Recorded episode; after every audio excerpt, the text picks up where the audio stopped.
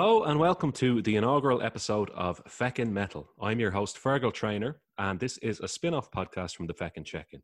Normally, I would have my co host, Toomey, but as was mentioned in episode 20 of the Feckin' Check In, we're both starting our own podcasts now. Uh, mine being Feckin' Metal and Toomey's being Feckin' Football. So, this is episode one. And what I would like to achieve with this podcast is I want to speak to uh, some bands, some fans, and some fellow podcasters about heavy metal. I've been a heavy metal fan for about 20 years or possibly even longer. It's my go to uh, genre of music, it's the music I love the most. And it's something I don't really get to talk about too much because not too many of my friends really like heavy metal. Um, so, my plan for this podcast is to speak to the up and coming bands, maybe the underdogs, people from the heavy metal scene who are part of the unofficial movement, the new wave of traditional heavy metal, which I'll get into later, but I have mentioned already on the Feckin' Check In. Um, so, this is episode one, as I said, the inaugural episode. And with me is a very special guest. So, this is my brother in metal, my long term, close personal friend, and somebody who was my guaranteed guest for the first episode. This is Kevin Daly. Welcome to the show. How are you doing? Hello, Fergal. Thanks for having me. No worries. Uh, you're very welcome. How are you this evening? Uh, it's it's a bit later in Sweden, but it's about half eight here. Yeah, checking in from uh, Gothenburg or Göteborg, as they say, in Sweden. So I've moved here about two weeks ago for work. But it's funny because uh, yeah, I sent you a photo the other day. It's uh, I literally look out over uh, the scene of one of our epic metal gigs. Uh, what two or three years ago now? Uh, be, be, before years Four ago. years ago, 2016. Yeah, Yeah, Iron Maiden in the the Ullevi Stadium. or Ullevi, Ole- yeah. Ullevi, yeah, that was an outstanding gig. And we might get to that later, actually. But um, yeah, you're very welcome to the show. I'm very glad to have you as a guest, and thanks very much for taking the time to do this. So we've been friends since primary school, pretty much. So we've known each other for 30 years, and um, we have, for a long period of that time, had a parallel musical fandom in that we both like a lot of the same music, particularly with rock and metal acts. Um, and that's Yeah. probably started when we were in our, you know, early teens or mid teens, about 13, 14 years old. Yeah, so we had that funny thing of, well, not quite the boy next door, but you were two streets down. So from junior infants, uh, location and I guess personality in the end of the day brought us two five year olds together. And little did we know, and well, about eight years later, we'd actually end up following similar, well, the same sort of music paths as well, which it doesn't always happen between friends, given as you summed up, no one else in our group would have went down the metal route. So. Exactly. No, it doesn't because we have a, a large group of friends, maybe 10 uh, close friends from, you know, the school days. And uh, not one of them except you and me likes heavy metal or, or heavy rock of any sort. And it, it, it's like we, we, I think we needed each other over the years to lean on uh, to express our musical interests because nobody else gave a fucking shit. And in fact, we gave, we got a lot of stick about it. Like, oh, Iron Yeah. Maiden. Oh, no, definitely. Yeah, I mean, and and I, it's been accentuated nearly for me because I emigrated in um, 2010, I think now. yeah. So like, yes, I mean, we were friends anyway, but this has like led to like a, a much a really strong reason to kind of keep in touch and actually go to events. So like, we've always had this now and made efforts as we'll get to later to go to some deadly trips and deadly gigs. And since I've been away, we kind of opened up that a gig didn't always have to be in Dublin.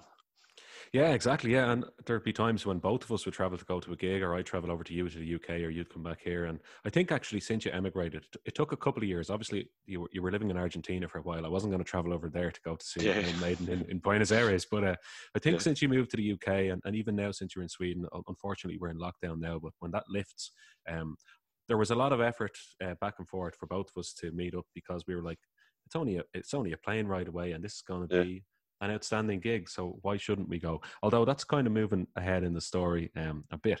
But I'd like oh to yeah, start. we won't we won't we won't dive to that. We we have our lists. I've got we have a we have a, a vague here. list here. Yeah, same here.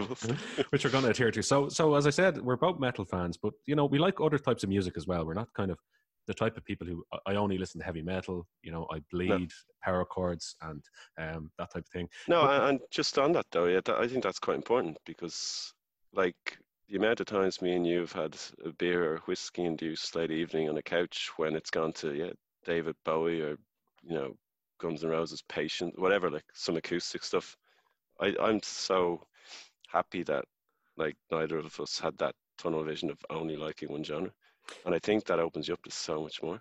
Yeah, and there is a large quotient of people in the heavy metal Mm. fan space. That's a horrible term. Sorry. That uh, that um, that area.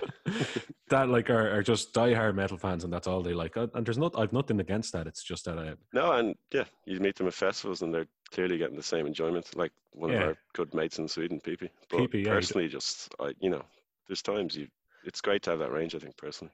So that's what I want to start with, actually. So, um, back in the early days, pre-metal, let's say, uh, Yeah. both of us were listening to music from an early age, and I know you were quite into U two, um, and Yeah.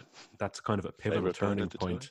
Yeah, but what, what would you say was the first band or first artists that got you into music, or was it any particular Uh, artist? It was well, two stand out. Like artists that really made an impact would have been I have to say U2 because my parents one Christmas my presents what was I probably ten or eleven I'd say I got a CD player like an actual uh, you know not a portable one like a one you could lift around but like a proper big CD player slash cassette player slash radio I remember it was like a bucket shape. yeah yeah exactly bucket shaped one Mm. and they gave me with it a CD which was the U2 best of 1980s to 1990s and that was only for even the sheer buzz of having a CD. Literally, I was playing it. Forget about the music, but then I was like, oh yeah, these, like I ended up getting into U2 that way. But that was my first taste of actual music, I'd say.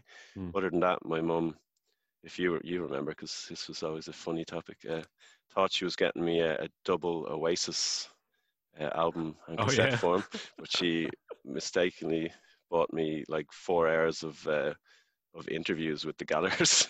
yeah, So like it was. when I Uh, was 14, I had no interest in it. it was an Oasis audio documentary over Or two sorry, cassettes. was it? Yeah. Yeah, I don't even think I ever listened to it all, but it was like, yeah, you're, my mum Yeah. thought, oh, here's great. Everyone seems to, like, it was the era of Oasis and yeah. 15 year olds loving them. But I was there, oh, this is be deadly. And oh, there's no music. It was like uh, Noel first picked up his guitar in 1980. That was followed by a, another guitar. You were there go- at 15 or 14. or Where's 13. Wonderwall? Yeah, what's the story here? so then the U2 album came in after I, that Oasis one. I think someone burned me or recorded me, um, because you don't say burn for cassettes, do you? Oh, you don't. recorded a cassette of Morning, what's the story, Morning Glory album, and Yeah. uh, the other one. Definitely, maybe. Definitely, maybe. Sorry, it's two, and, and then obviously the Oasis buzz started too. But U2 would have been the first, and the other one, the first album I bought because those were all given to me, which I guess had a minor impression then, but not really an impression in the long run. Was the first album I paid money for? I think was Travis the Man Who. Oh yeah, but that's an excellent album. I, Yeah. I remember that well. There was a lot of uh, Like, singles on Singles one. Was really everywhere. good. But I, yeah, I'd like to go. I'd like to go back even further than that because I remember when we were younger, like we were like uh, nine, ten years old. I remember always watching top thirty hits on Network Yeah. Two, and like knowing the pop songs that were on the radio in the nineties, and and watching the MTV European Top Twenty, and you know being quite into the songs that were on just on the radio and just popular. Yeah. And I never gave any thought to what genre is this or oh I only like this type of song, but I don't like you know other types of songs, whatever. It was just like Yeah. I remember recording stuff off the radio like fucking Aqua and. Uh, Yeah. the Spice Girls, and, Yeah. uh, and then like whatever else, like Oasis and you know Coolio and Yeah. popular songs. Thinking, oh, this is popular, this is good, and it was always really catchy. And I remember watching top thirty hits and the countdown, and then I talked to the likes of you, and you'd be kind of like, oh, did you see what was number one on top thirty hits, which was like a local Irish TV show. Well, that's a, a fond memory of mine. I remember calling around to you, and like if Top 30 Hits was on, that was it, right? We're on the couch and watching this show. yeah, And you'd always have one of those token dance tunes, like Children by Mike, whatever his face was. Uh, know, like one- Robert Miles. Robert Miles, like a single Yeah. piano riff and Yeah. some background dance. Um, Yeah, I remember oh, watching those. Yeah. Yeah, so I think with both of us, I'd say music was there all the time in the Yeah. background as we were growing up, and uh, eventually our own personal tastes progressed into specific bands and whatever. And another, just another early thing, um, maybe it more subconsciously, um, the PC computer games like Doom, didn't they always have? They always had like background Yes, music, and then Grand. Theft Auto definitely. I was well. Doom actually had a soundtrack that was based on heavy metal songs. Yeah. So if you if you listen to the um, background music in Doom One and Doom Two, the first yeah. level, the first episode of Doom One is based on Master of Puppets. It has a riff like and at that age I had no idea but all of the wouldn't have obviously known that. a lot of the programmers for Doom were massive metal fans, and they based like loads of, of the Doom background music on Alice in Chains, on Hmm. uh, Pearl Jam, on um, Metallica, and loads of metal bands actually. Yeah, um, Because I remember, um, I think later on you brought my attention to it, and then I listened back on the internet. I was like, oh yeah, they were all like heavy guitarists, but I didn't know there was such a subtle connection to a specific band or album. but yeah, let's talk about that for a second because video game music was always huge. Um, Yeah. Even if we didn't realize it, like you, you would be sitting there playing a video game for six, seven, eight hours a day, and a lot of those video games had excellent music. And there's even bands now that have been inspired by video game music, like Dragon Force. Yeah, will that. openly cite video game music as an inspiration. But yeah, like I remember even listening to the remember the music on WCW versus NWO Yeah. World Tour. like really proper heavy guitar Yeah, uh, background music. Yeah. yeah, and you'd be like you'd be going home after playing the game, humming that to yourself like that, that like I without get even one in my head realizing. now. Like, but I wouldn't be able to say it as it is in my head. But yeah, like that could easily be a, a song on a hard rock album. Yeah, but uh, yeah, so I'd say music was always there in the background, but you yourself got into U2, um, and I remember that album, "All That You Can't Leave Behind," was quite a good album. Like that, that was very popular That's at, yeah, at the time. that's when uh, they kind of they had. I guess what we'll get to later about metal bands. They kind of had a bit of a resurgence with that album in the early two thousands. They did indeed, actually. Yeah, they did. Um, but I remember queuing up for Slane, the first Slane that U2 announced Yeah. in 2001. And we were queuing up Mhm. outside a shop that's no longer there, Music City in Dun Laoghaire. And uh, Rest in peace. we were, it was it was back in the days when you had to queue up overnight for tickets. So I think we Mm. queued up overnight. Like we got there at like two or three in the morning, whatever, with permission Yeah. from our parents, of course. And uh, we basically queued up to get U2 tickets for Slane, which is like the hottest ticket in town in 2001. And when we were like, I don't know, a few meters away from the top of the queue, maybe Four. Look four meters Four. four no, people, four people. Four people. Yep. four people away from the top of the queue, we were told the tickets had sold out, and that was very disheartening. and, like it was the next morning, wasn't it? Like we started like a reasonable time in the evening. We even had people who were going to like Nemo or Paps who actually joined the queue at three a.m. yeah, And then the next morning at I guess just half nine, maybe they opened at nine. We'd gone should- all the way around the corner and we were fourth. Yeah. I, I should I should mention here that Nemo and Paps were late bars or Oh, yeah. nightclubs in Dun Laoghaire, um, where men of low moral fibre used to uh, hang out. But um, yeah, yeah, you did. You had the drunken hooligans joining the queue at the Mm. back, and it did. It was a bit of a bit lively, a bit of banter, Yeah, whatever. of banter. Um, but it was so disheartening not to actually Yeah, get the tickets. because we uh, thought we knew we thought this time like we'd never done an all night queue. We knew it'd be bit but like busy. We just thought you know all night. There's no way you can't get it. And yeah, and then we didn't, unfortunately. But um, across the street from uh, across the street, sorry, from Music City was uh, a music shop c- called Golden Discs, which is actually still there. Um, although I, I think it did close. Well, it, yeah, it closed at one point, but it reopened in the same premise. Yeah. Um, unnecessary trivia there for anyone listening. But uh, we, me, you, and uh, our friend Lambo, Connie Lamb, we all went across to Golden Discs, and we were like, well, we had X amount of pounds, as it would have, Yeah. been, would have been in those days, to buy a U2 ticket, and we didn't buy one. Obviously, we all ended up buying Appetite for Destruction on CD yeah. um, on the same day at the same time, and I think all of us knew some of Guns N' Roses, but we didn't know. kind of knew of about them, knew the image, but wouldn't. I guess probably heard "Sweet Child of Mine" maybe, but other than that, um, I was pretty ignorant. Yeah, Yeah, we, so it was like we wanted to know more. So we would have been 15 at the time. Um, now at the time, I would have had CDs. Like so, I had I had a Nirvana CD actually at the time. I had Nevermind. I remember buying that. Um, after I got my first job, it was one of the first CDs I bought with my own money. Although I can't remember the actual first CD I bought, unfortunately, because it's one of these questions that comes up, and I'm like, it could Yeah. have been this, could have been that. I'm not sure, but I remember having Nevermind and really that, liking it. that one's important. I had that written down. Like that goes as I mean, that was a lot of people's first hard album back then. Yeah, definitely. Mm. And and what made me buy that was actually my brother uh, got a CD, the Nirvana Unplugged album, and I was listening to that. It you know I shared a room with my brother, and obviously that was acoustic, but I loved that album like from start to I finish. it remember you playing excellent. that to me in the room. Yeah, and it was really good. yeah. it was it's it was fucking brilliant, and like to this day Mm. it still holds up really well. It's, it's an excellent live performance. But um, I was like, I'm gonna buy a Nirvana album now. Like I have money, you know, I earn Yeah. thirty pounds a week. I can buy a Nirvana Couldn't album. spend that in a pub. I can buy a Nirvana album for twenty pounds. but uh, I remember buying Nevermind. But um, I also remember a bit of there was a bit of ACDC. I remember buying um, Let There Be Rock, and I bought that because my brother at the time, Rob, had got a lend of an ACDC video. Um, and a Led Zeppelin video. So he got a lend of ACDC Fly on the Wall. I, Yeah, I remember. Yeah. And he got a lend of Led Zeppelin. Uh, the song remains the same. Now, when I say a lend of a video, I mean a physical lend of a physical video from a man in work. Like, VHS. Yeah, like before file sharing, people actually got stuff from you know a man in work or people they worked with, and with with the hope that that video would one day be returned. But I know for a fact that those two videos are still in my parents' house twenty years later. so the guy who worked in Musgraves never got those videos back. But um, and I remember he had carefully drawn the ACDC logo onto the little spine of the video. Um, in, in the actual style of the lettering that you see on the album, so there was a lot Yeah. of care care put into that. Whoever did that, uh, and now it's sitting in my In parents' the house. Traynor household. But uh, I remember watching Fly on the Wall, and I'm sure I played it for you as well. Like it's a kind of um, it's a promo video of five of the songs from that album. But they're playing pool, and there's a cartoon fly flying around, and it's a, like a Yeah, it was a bit of a funny, funny one. Like, yeah, it's a bit of a like it wasn't like there was no crowd or anything, wasn't there? It was like a video. they were playing in a, like a dive bar basically. Oh, yeah. um, but it was like um, uh, it was like a, it was like um, It's like a staged, yeah, like directed. Like, yeah, it was exactly. Yeah, it was like a little a mini film or something like that. Yeah. But I remember watching it, going, "Yeah, these are pretty good," but I, like, I don't know if they're as good as I'm supposed to think they are. But yeah, little did I know that like "Fly on the Wall" is seen as one of the worst ACDC albums of, of all Yeah. time. but uh, but I remember buying "Let There Be Rock" and not not quite thinking it was amazing um, back in those early days. But Mm. I think Guns N' Roses was a pivotal movement for all of us, uh, or pivotal moment, sorry, because Yeah. that's a fucking outstanding album, and I think we all loved it immediately. yeah. That was I, that was when I remember.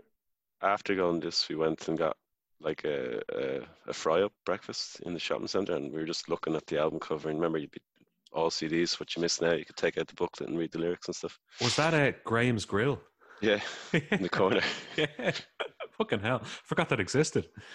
Yeah, I remember that sitting down because we had the CD then, and um, I remember once you opened it up, there was that image at the back of your one, uh, you know, being just having been raped by the robot, The original uh, cover of the album, which was Yeah. later banned, yeah. which they had to take it away. And we're like, Ooh, this is this is parental censorship, and yeah, then like, we all went back, and yeah, it was like a playthrough album. It was like, hold, never heard a sound like that. Yes, Yeah, and I, I think as well, for all we knew back in 2001, Guns N' Roses were finished. And, and I mean, in many Yeah, ways they were, like, but uh, Yeah. Yeah, because we kind of in that area we'd be getting into bands, but we we'd be ignorant of the actual status of them, like in terms of are they gigging, are they together? We just know we've hear hear an album was good, get it and listen to it, and then we'd be like, all right, how old are these bands? Oh, they're they're not talking to each other, or oh, they're still kicking. So Yeah. yeah, Guns N' Roses would have been just before Use Your Illusion. No, sorry, they would have been broken up for like eight years then. Yeah, or yeah, slightly Like, less, but yeah. the mid 90s it all fell apart. Yeah. Um, but yeah, like, I mean, the mid 90s to me back in 2001 was a fucking lifetime ago. like, Yeah. Whereas if you, if you think back to 2014 now, you're like, hey, it's only half an hour Yeah. ago. You know, it's, That's true. Um. Yeah, but um, okay. So we all got Appetite for Destruction. We all loved it, and um, Mm. I remember then myself anyway going on to buy a few more CDs. So I remember buying um, a couple of Green Day albums. I bought um, yeah, Dookie and um, Time of Your Life, or is that the name of the album? yeah. Uh, And then I'm sure you would have bought a few like in the follow. I did the classic Daly Move and bought a best of, but also I think got uh, Dookie. Or Yeah. Dookie. yeah, and then um, International bestseller, international hits or something. International Super Hits. I think that Yeah. was a, f- a couple of years later actually. Oh, was but, it? um, Yeah, I might yeah. have got Dookie then. But uh, I remember just kind of getting into some harder rock bands, and um, it was like it was kind of all started by Guns N' Roses. Then I remember another kind of pivotal moment for me was I went into town. It was probably with you because that's what we used to do back in the day. Yeah, went into town and bought Back in Black by ACDC, and um, I remember I had to go to work that night at 8 p.m. I was working in a pub in Killiney called The Graduate. It was my first ever job. And um, I got back to like my house around six, half six, had dinner, and I only had time to stick on the first track or first couple of tracks before I went to work. Yeah. And the opening riff of Hell's Bells played, and I was Christ Almighty, this Yeah. is unbelievable. That song, yeah, I remember hearing that for the first time. You must have brought me over a, a few days later. It was, yeah, brilliant. But then I remember you bought the DVD Stiff Upper Lip Live not too Yeah. long after that. Um, and we used to watch it in your house, and that was also Mm. unbelievable. That was just a Yeah, start to I still finish. have that in my room when I go back. And I done it Excellent. if it was then or a bit later, but I think the first DC album I bought, which was amazing, I thought was the double live album. ACDC live. ACDC Li- live, wasn't it? yeah. Yeah. But like each each song was from a different show. It wasn't like a one show. Yeah, there was like one from some Slane actually. Yeah. Slane ninety two, I 'Cause- think. and he or- announces, um, yeah, he says Dublin in the intro, but Yeah. that must have been Slane. For, We got uh, a song for you. Dublin. Yeah, it's not Dublin. So I remember that, and that was I think some of the songs in that are you know, more powerful or whatever um, than the album was. Like just- Definitely. it's amazing. The likes of um, uh, Who Made Who or Yeah. Money Talks Only or two of uh, them. What else? The Razor's Edge. The version Yeah, of that. that riff is so much better in that live version. yeah. Way heavier and faster as well. It's brilliant. So, so I think I'm, I'm trying to paint a bit of a picture here. So Yeah. we were basically getting more and more into heavy music, um, as we, you know, as we grew up and as maybe the, the year passed between. then you- Sorry, go ahead. Probably have to. For me, there's there's one key album there as well that um uh, at around 15, I was probably my first uh, full passage into a metal album was uh, the Metallica Black album. Okay, so let me get to that in one second, Yeah. right? But before that, I remember um, we were big into Guns N' Roses, and there used to be a shop that existed on the Quays on the south side called Rhythm Records. And I Yeah. remember going in there one day, and they had bootleg DVD or not DVDs, Jesus, bootleg videos like VHSs and bootleg CDs. And I bought a bootleg video of Guns N' Roses, the Guns N' Roses performance um, from 2001 yeah, which Yeah. was like it wasn't their first show they'd done since the 90s it was their second show i think they'd done um, and it was like featuring buckethead and Yeah. robin Finck and i didn't even know guns n' roses still existed at the time and neither did you realistically uh, and i bought the cd and video version of that and i remember bringing that home and watching that going what the fuck guns n' roses still exist they have new songs and they have a guitarist that wears a mask and a bucket over his head and all these weird fucking um, you know 90s rocker people playing Yeah. guitar and I think that was like another kind of huge thing. We were like, music exists outside of our knowledge, and h- how do we learn more about this? And like, Yeah. how how can I get more information on this? and just uh, I, this would have been kind of pre-internet. I mean, like not everyone would have had internet, and yes, sure, No. nobody have a smartphone. So yeah, none of us had a smartphone. Yeah. Um, but what I was going to say is that led me to start buying music magazines. So I started buying Classic Mm. Rock magazine, um, and that was just such an educational tool. Um, but yes, to go back to your point, then around that time we all started doing guitar lessons. guitar lessons. Yes. Yeah. So we got into. So just talk about that for a second, actually. So, I, our friend uh, Conal Toomey, who's your co-host, um, On the second Podcast. check-in. Feckin' Check In, um, he, I believe, was the man with the plan who uh, wanted to, yeah, do some guitar lessons. And um, you, I think, then were the next most enthusiastic, chatting to him to get involved. And I think I was like a, a sort of a kind of a hang along. Then who was like, oh, I'll give it a go. And to Toomey had the connection of a teacher, a teacher uh, named by Gordon Leary, if he's Yeah. out there. Shout And, out uh, to you, Gordon. Just yeah, how are you? He just lived up the road um, from uh, Toomey. So yeah, we all signed up to like once a week, uh, half an hour or an hour lessons in Gordon's house. A group lesson with three of us and one other guy. And we all didn't even have guitars before the lesson, so we're like, right, we have to buy some. Stephen sure. Dillon. Yeah, Stephen Dillon. Uh, another lad from our past. Um, but yeah, so I went out and bought like a token. What do you get when you start a cheap uh, Spanish guitar for under a hundred pounds? You you bought this a Squier Electric, didn't you, or did you have one? No, I had a Dixon copy. Dixon, was it? I think Yeah. it was a, a copy of a Squier. Uh, I don't even know. Like the Squier's a copy of Fender. Sorry, yeah, it was a Dixon copy of a Fender. Then sorry, Yeah. like I have I have zero knowledge of guitars, as you know. Like I know the odd thing Yeah. about one or two, but I remember at the time people used to ask me, "What kind of guitar do you have?" And I just went, uh, "It says. Dixon on it." It, play, it has six And strings. It it was it was electric when everyone else was playing acoustic. It was also a right-handed guitar that I Yeah. strung upside down because I'm left-handed. You so were- it was it was a farce. You were a, a Kurt Cobain or Jimi Hendrix incarnation with that. The renegade of the class. Everyone else had their uh, cheap acoustics. Yeah. anyway, um, yeah, so we we did uh, the group lessons for I'm gonna say six months maybe, and then you and Toomey kind of lost interest, and Yeah. we did. I don't think it was quite six months. I, I or maybe even yeah, memory of about three 12, 12 weeks, I think. Uh, yeah, probably that was what you would have paid for in blocks. So Yeah. we'll say three three months, and then but the first few lessons, it, I took to it like um, like whatever wildfire. I was like hooked. I was literally like the cliche of what is this sound? Just like Yeah, yeah. Rush in 2112. Yeah. So I went home and I was literally putting in the graft, but for me it was like a joy. I, I just started being in the room for one hour. As I got better, two hours, then three hours coming out. My fingers would be in bits, you know, from just pressing against the strings.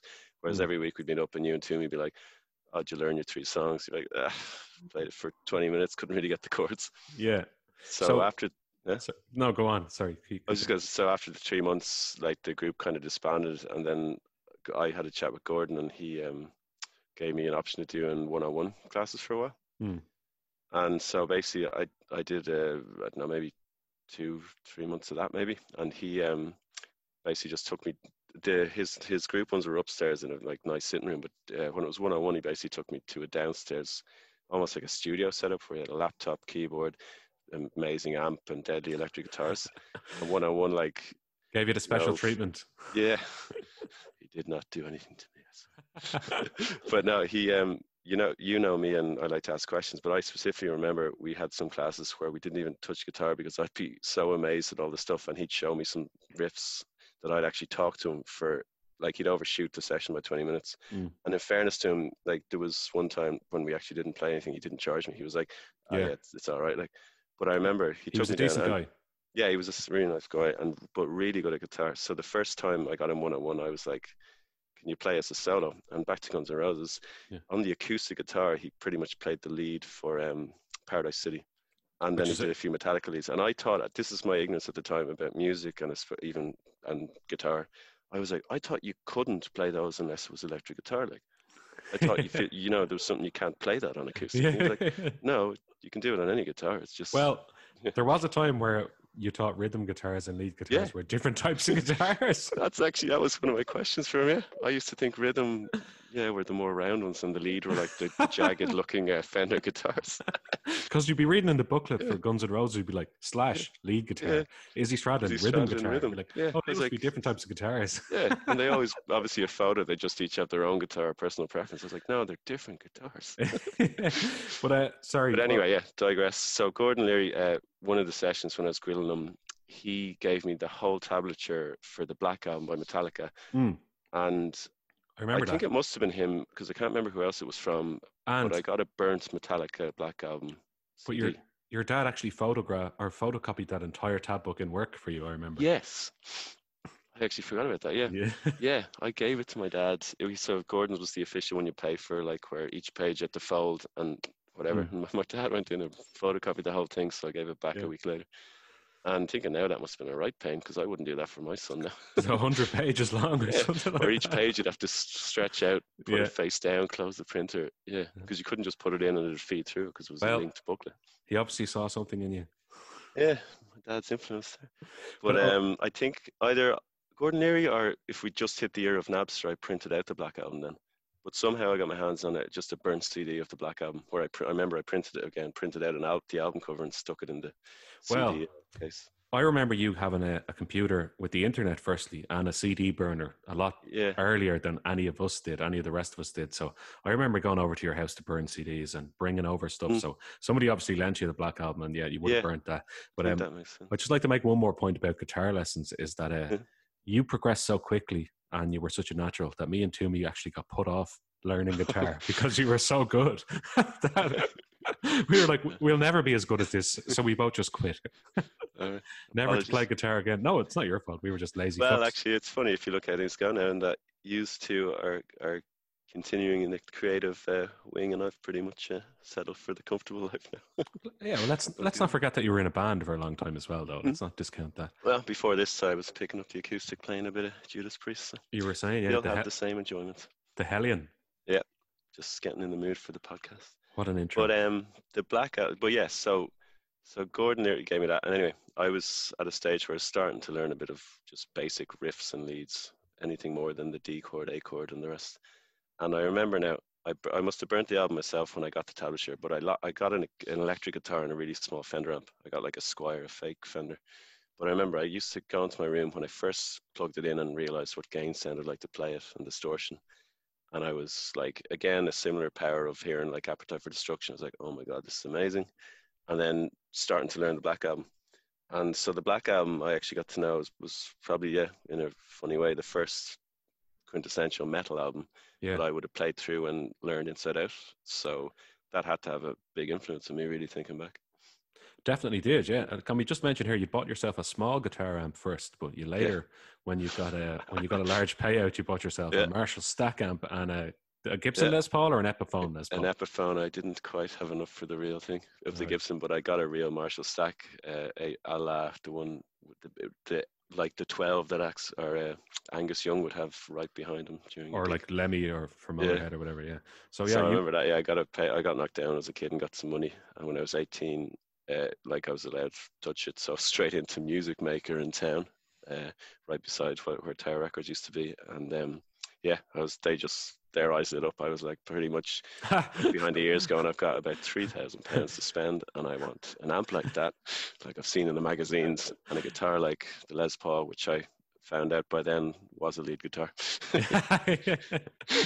Yeah, I got that, and by then, yeah, I just never looked back. the uh, the famous gif of Fry from Futurama going, "Shut up and take my money" comes Yeah. to mind.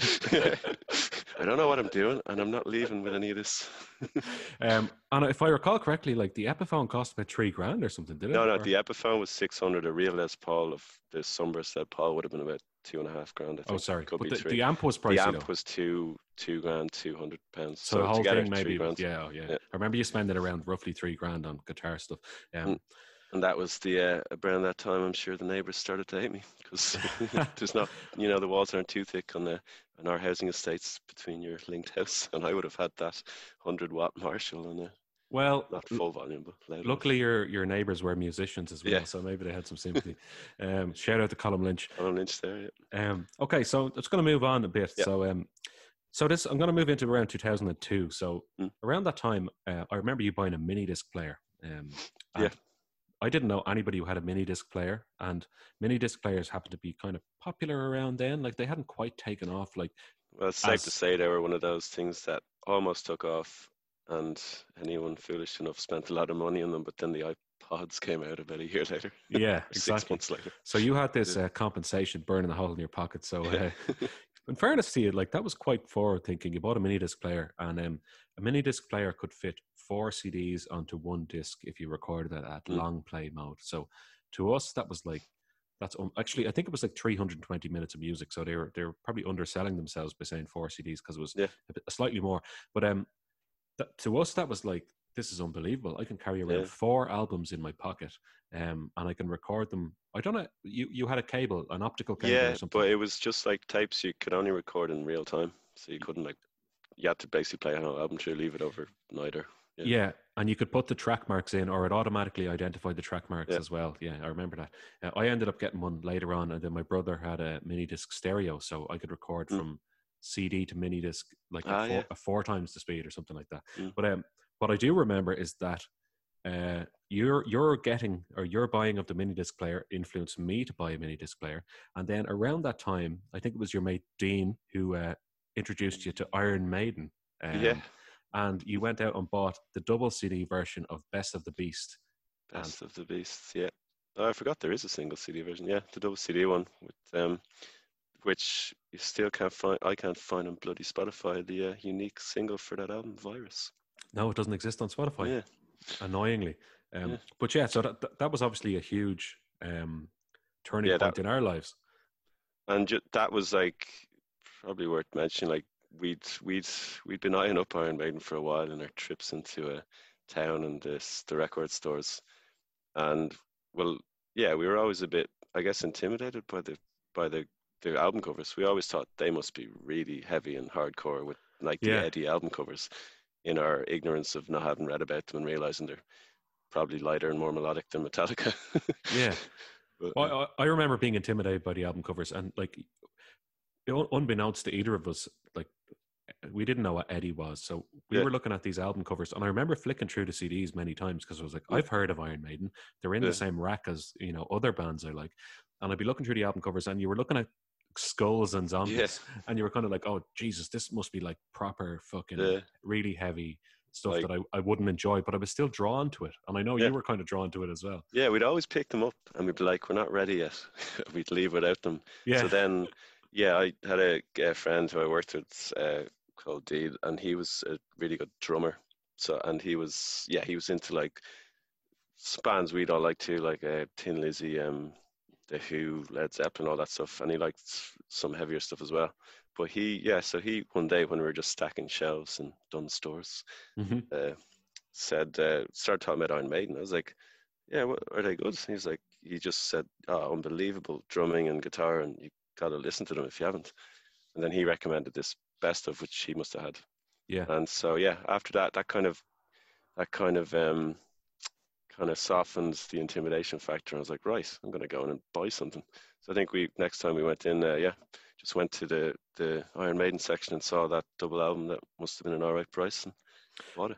Well, you say all right price. I have a Uh, vivid memory of that costing twenty five pounds ninety nine. Okay. because I can still picture the HMV sticker in the corner of the CD myself.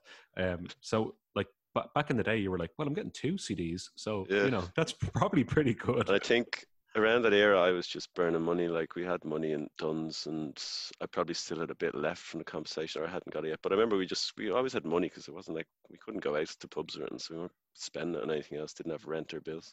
So I remember Yes. just I I remember happily going into those shops and coming like spending a, close to hundred pounds on five CDs. But yeah, I, I was only having this conversation with Darren there uh, during the week, just talking about always having money as like uh, a teen or a late Yeah. teens, like because we, we were all we were all working from the age of fifteen or sixteen, Hmm. and like you said, you weren't going out to nightclubs or pubs really, you know, not for a while anyway.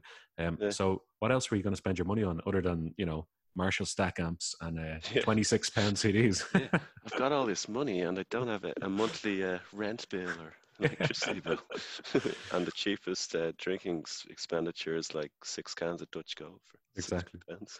So uh, back to mini discs. So I remember you um, had this double CD, and I I went over to your house. Obviously, I was listening to it in your room. I remember really liking the Clairvoyant uh, at Yeah. the start, especially the intro. And I remember really liking Virus, which was the first song on the CD because it went on reverse Mm. chronological order, and then just generally liking a lot of it. And then when when I got my mini disc player, I burnt or whatever recorded the double CD onto uh, a mini disc, obviously onto the one mini disc because that was the Yeah. luxury of the mini disc player. And I remember listening to that late at night, just in my room on my own before I went to sleep, going, "Fucking hell, Iron Maiden are unbelievable!" And like, gradually discovering more and more songs because there was so much in it. There Mm. was like it went right from the Blaze Bayley era right back to the Paul Di'Anno era. There was like twenty six songs in it or something, and in there you have like Rhyme of the Ancient Mariner and you have Sign of the Cross. You have everything like and. Uh, I remember kind of doing it in, in little small bites, kind of going, okay, I, I love the clairvoyant, I like the trooper, I like Hallowed be their name, I like uh,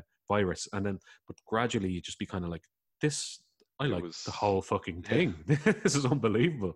It was like it was unbelievable. It's an unbelievable best of like. I mean, some people purists might say, you know, but you got to get into a band by doing albums. But you know, I have a lot of time for best ofs because they, for me anyway, led me to go right now. I'll go back and buy the albums. so Well- you get that unbelievable just play through 12, 15 songs. Yeah, well, like, back then, like I know we just talked about having money all the time, but like you, you didn't necessarily either have twenty pounds to chance on an album that might Yeah. be good. So so you would kind of carefully select what albums you were going to buy. So you would buy a best of, like, and I remember years later you you buying uh, double CD versions of like Ozzy Osbourne best ofs Mm. and Judas Priest best ofs and stuff, and Yeah, that ended up. Ended up ended up helping us get into those bands as well. But Yeah. uh, and a, a double Black Sabbath best of as well, which was Yeah. unbelievable as well. But um, yeah, that was kind of the era of buying CDs, you know. Uh, and Mm. then I, you, I remember you bought the the Black Sabbath best of and the Ozzy best of, and I remember ripping those to mini disc, and I'd be Yeah. listening to them going, "This is fucking this this is." This is what I want, you know. This yeah. is the music that I want. And I remember, I remember specifically at the end of the Black Sabbath best of, there was a song called "Heaven and Hell," and uh, Mhm. I remember particularly liking that song, and I remember like probably texting you or something, going, "This Heaven and Hell song, I don't know, this sounds like a different singer to me." None of us had a fucking notion. No, like, that's that's a good point like, because me definitely even for Iron Maiden when I bought it, I didn't realize that the first and firstly I didn't realize these sort of best ofs were in chronological order. You know, Yeah. they started tend to be number one to be the latest or the last one's the latest, Yeah. and vice versa. And number two, yeah, Maiden started with the different singer Blaze Bayley for the first four or five songs, and I Yeah. I didn't know that at the time. Obviously, you're listening though, and you're like, okay. And Yeah. same with Sabbath too. Yeah and I, I remember uh, with the Maiden stuff, there were three distinct photographs on the back of the Best of the Beast. One of them with Mm. Paul Di'Anno, one of them with Bruce Dickinson, and one of them with Blaze Bayley. And even my eyes didn't allow me to discover the fact that these are three different people. All got long hair. Hairstyles well, change. Di'Anno didn't, but like you're looking Di'Anno at them going, um, I mean, Blaze looked kind of like Bruce back in those Yeah. days, but you're like, I didn't even cop on by looking at them visually that these were different people. And then you look at the song credits. I remember one particular thing actually, um, Yeah. and both both of us agreed on this. We were looking at the song credits, and we always saw the name Harris, and it was like Yeah. Harris, Harris, Harris, Harris, Harris, and we, we were both aware that the song uh, "Bring Your Daughter to the Slaughter" had been number one. And I Yeah. remember either you saying to me or me saying to you, Jesus, it's funny that uh, this song was written by Dickinson, who, who's not even their lead singer. and it's their only number one because we, we assumed Harris was the lead singer because Yeah. he'd written all the songs. His lead singers were the were the lyricists. That's Exactly. it it's, You know, it's so funny, like uh, just the But I- naivety of it all. Like, and it just the power of like no internet. You just didn't check these things. no, because you couldn't. Mm. A lot of it was hearsay as well. A lot of it was Yeah. like, oh, did you hear about what this band did or whatever? Like, but it was Yeah. just that's all it was speculation and just whatever. And maybe some stuff from you, could- you could glean from music magazines. Mm. I remember my eyes were opened as well, though, and, and my knowledge um, expanded massively when I bought Mick Wall's book, Run to the Hills. Um, So that was the Yeah. official biography of Iron Maiden. And I think you bought it shortly afterwards as well. Mm. And then all of a sudden, it all became clear. It was like, oh, they had this Yeah. original singer. Oh, and then Bruce Dickinson joined. Oh, and then he left. Oh, and then he joined again. And it was just this fucking tome of Yeah. information. I remember reading that cover to cover about seven or eight times, and then Yeah. just just randomly dipping into it for album advice because at that point, then we had started buying up all the Iron Maiden albums. So I remember there was Just a shop. wasn't that book the one with the added last chapter? Like Yeah, dates? so so we, we got the updated version after um Brave after New they'd got back together with Bruce, and I think Dave Ling wrote the last chapter or last couple of chapters, but Mick Wall wrote the rest of it. Yeah. Uh, Dave Ling was like a classic rock um, contributor as well. Uh, but yeah, so there was a shop in in town called Borderline Records in Temple Mm. Bar. And I remember they used to sell the Iron Maiden albums for like about five or seven euro cheaper than everywhere else. They were like 15 euro. And I remember we were kind of alternating. Okay, you buy uh, Powerslave and I'll buy um, Piece of Mind.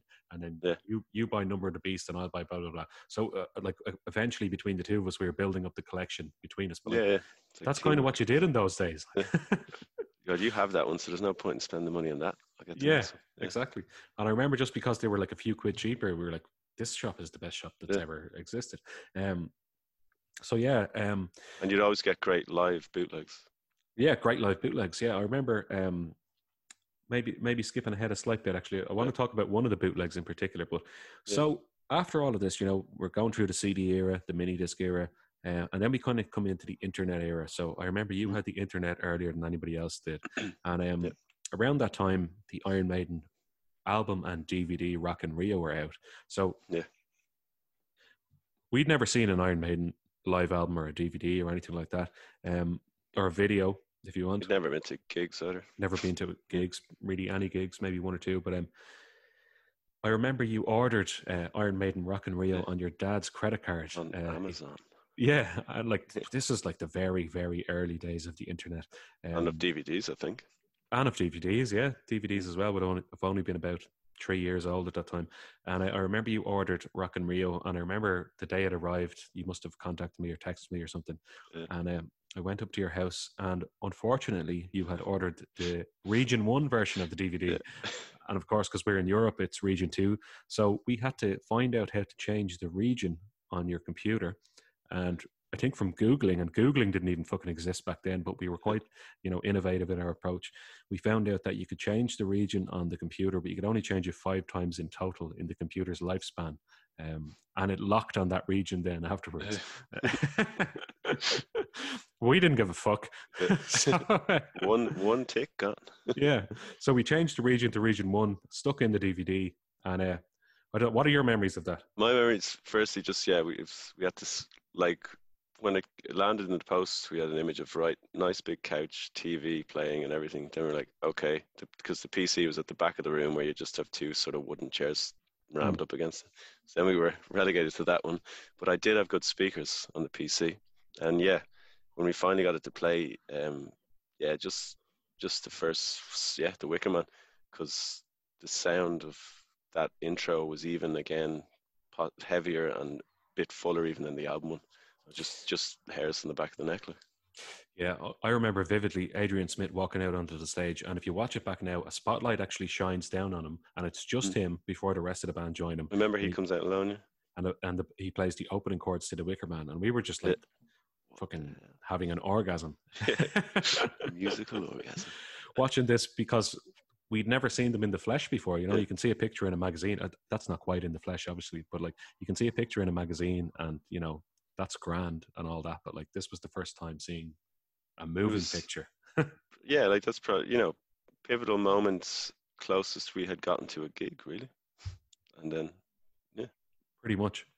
And so, like uh, it's where like the album that probably you know we thought the high, highest of was when we bought Brave New World and in our rampage of CDs. Yes. Mm. Sorry, I should have touched on that. Yeah, yeah, there was there were one of those fateful trips into town. I remember buying Brave New World and Killers, um, because they had the most songs that didn't feature on Best of the Beast. So you'd always yeah. be looking at kind of the backs of the albums going, I don't know that song, I don't know that song. So I think there was only one or two killer songs in Best of the Beast, and there was zero, obviously, for. Brave New World. And when we brought home Brave New World, we were like, but this is fucking I remember we went to my room, stuck it on, and we did our, uh, just play the first 10, 20 seconds of each song. But like each song was like, I don't want to change it because the opening yeah, minute were unbelievable kick-ins. And, yeah. yeah.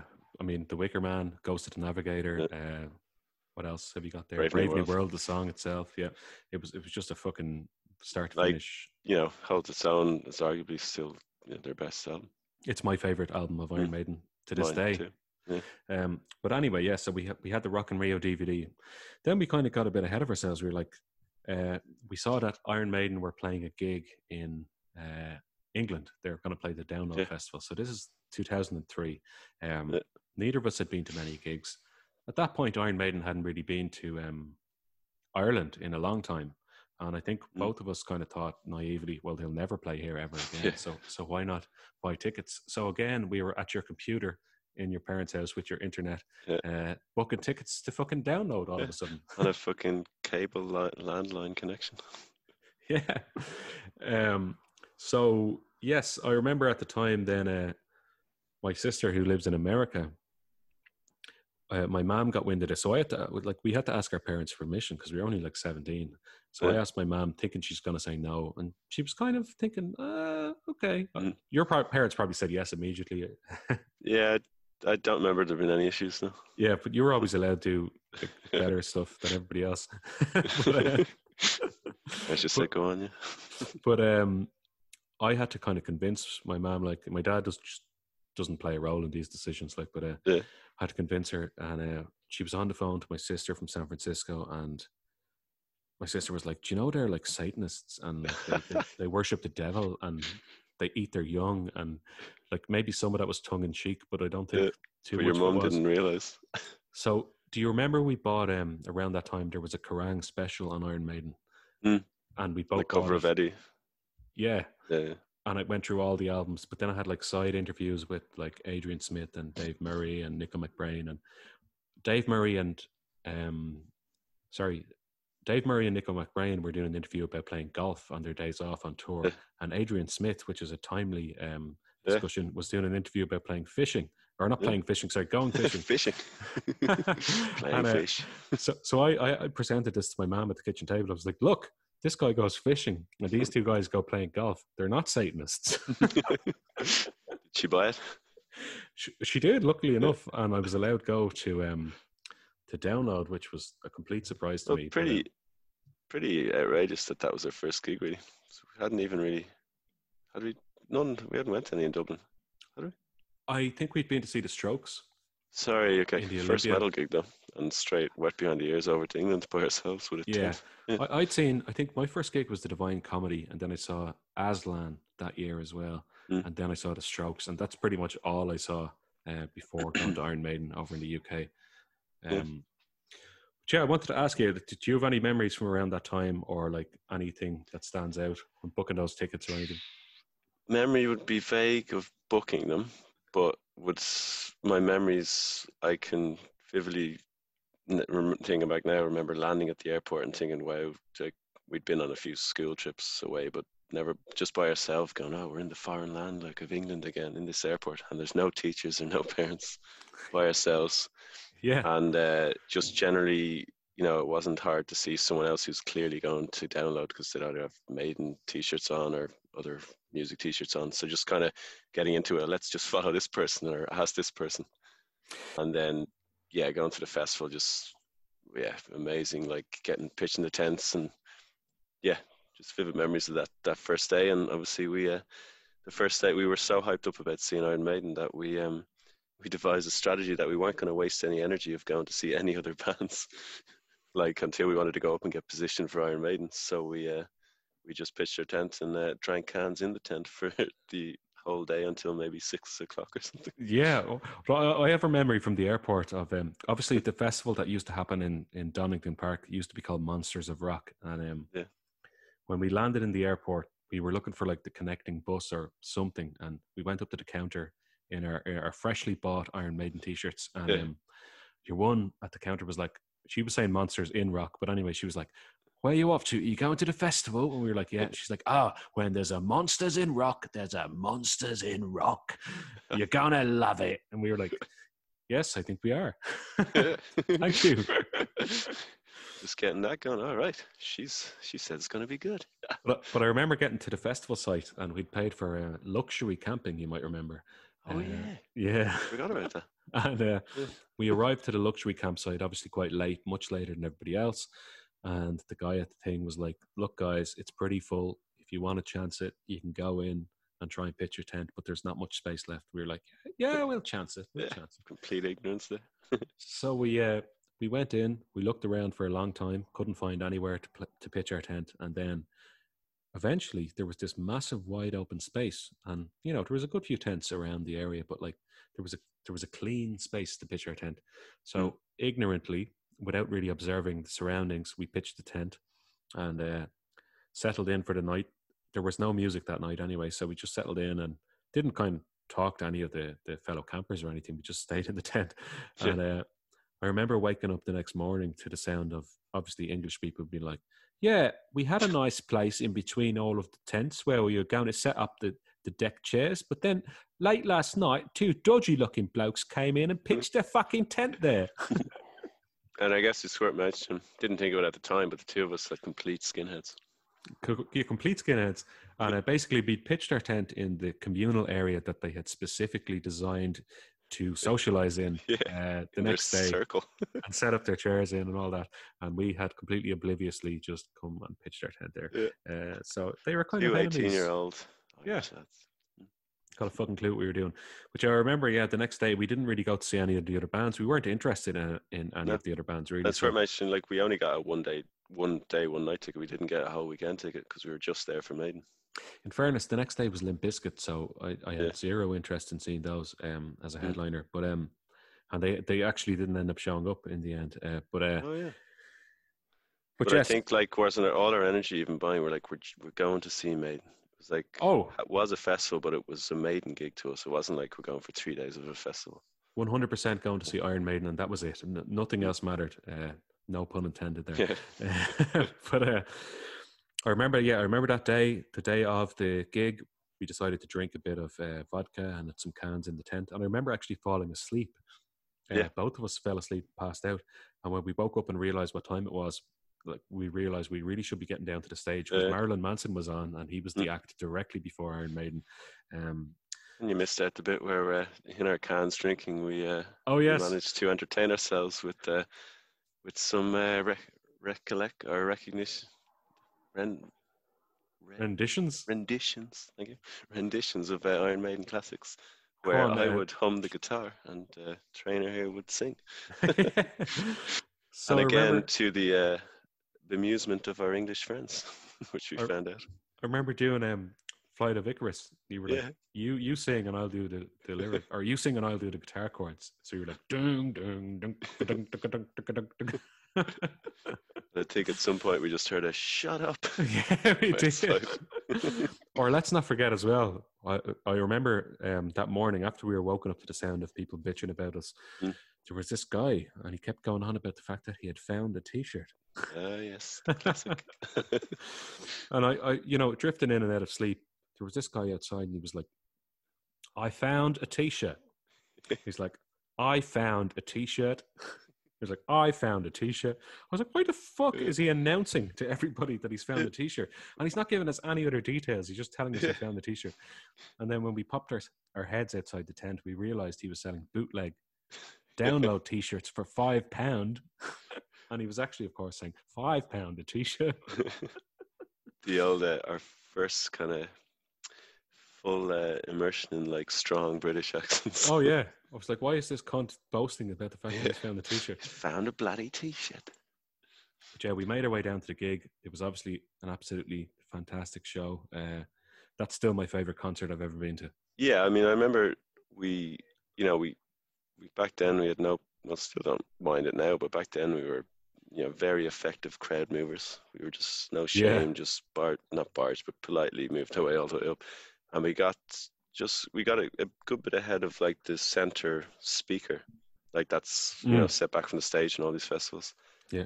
and I just remember it was a really good location. We, you're you're obviously not right up there because it's probably eighty thousand people there, but you were good bit. You were fully immersed in the crowds. You weren't too far back, Yeah. and the sound was brilliant. And again, yeah, just that first moment they came out, and didn't they open with Wildest Dreams?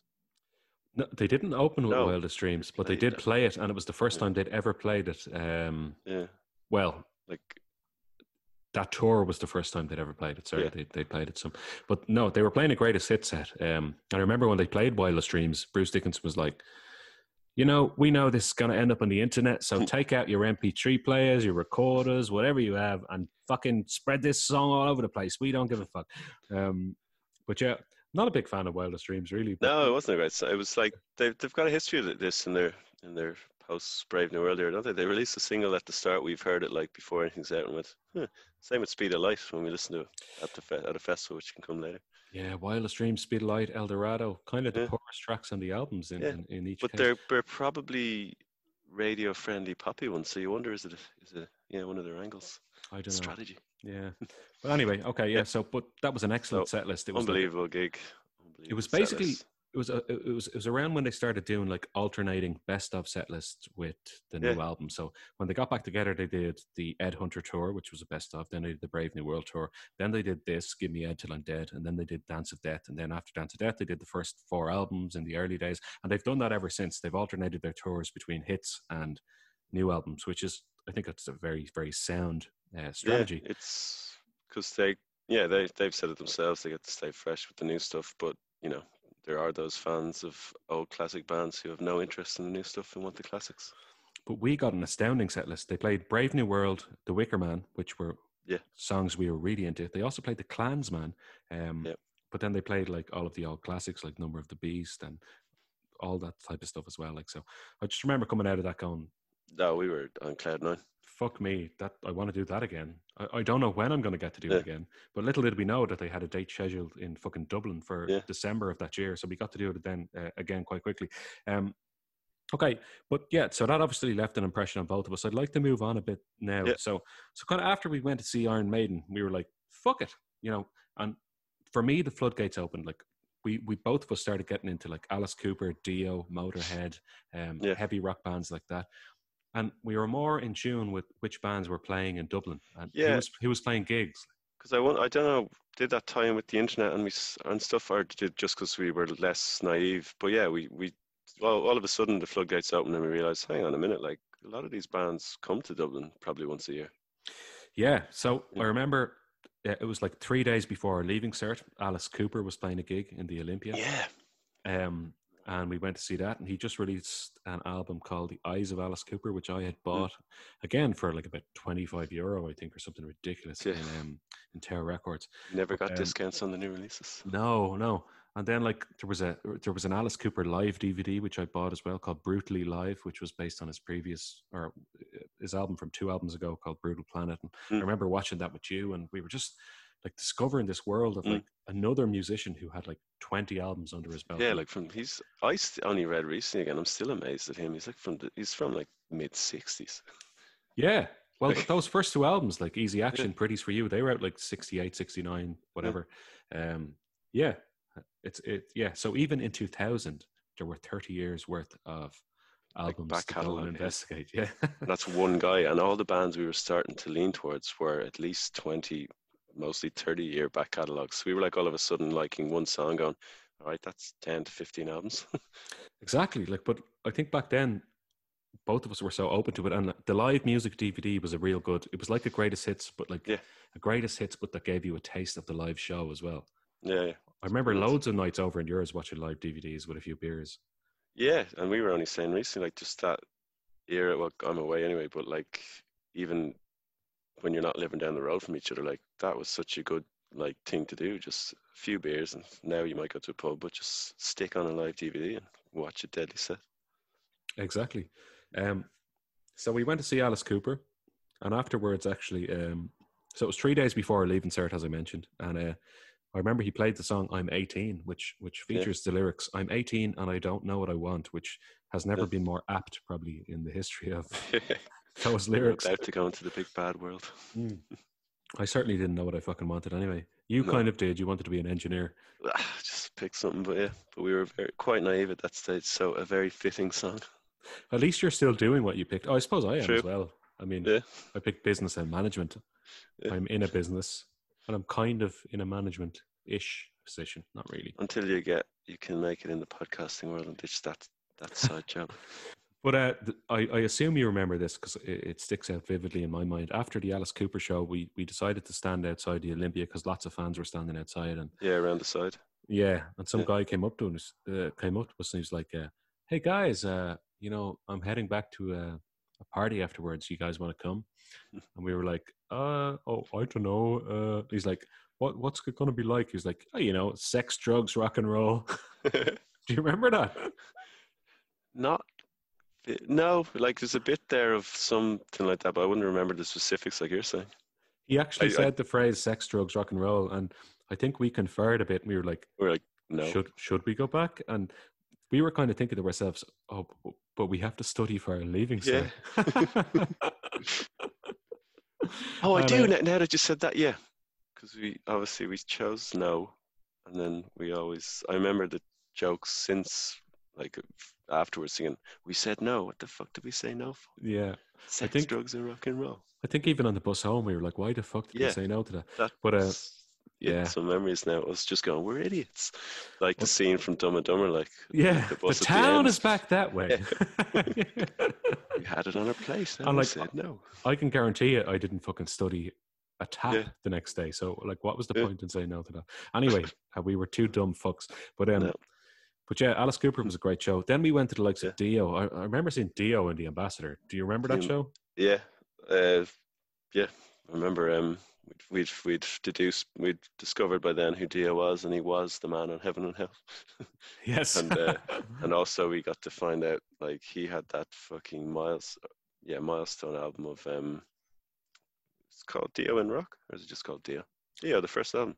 uh, Holy Diver. Holy Diver, sorry, yeah. And then obviously we, that, we Rock that is the next one.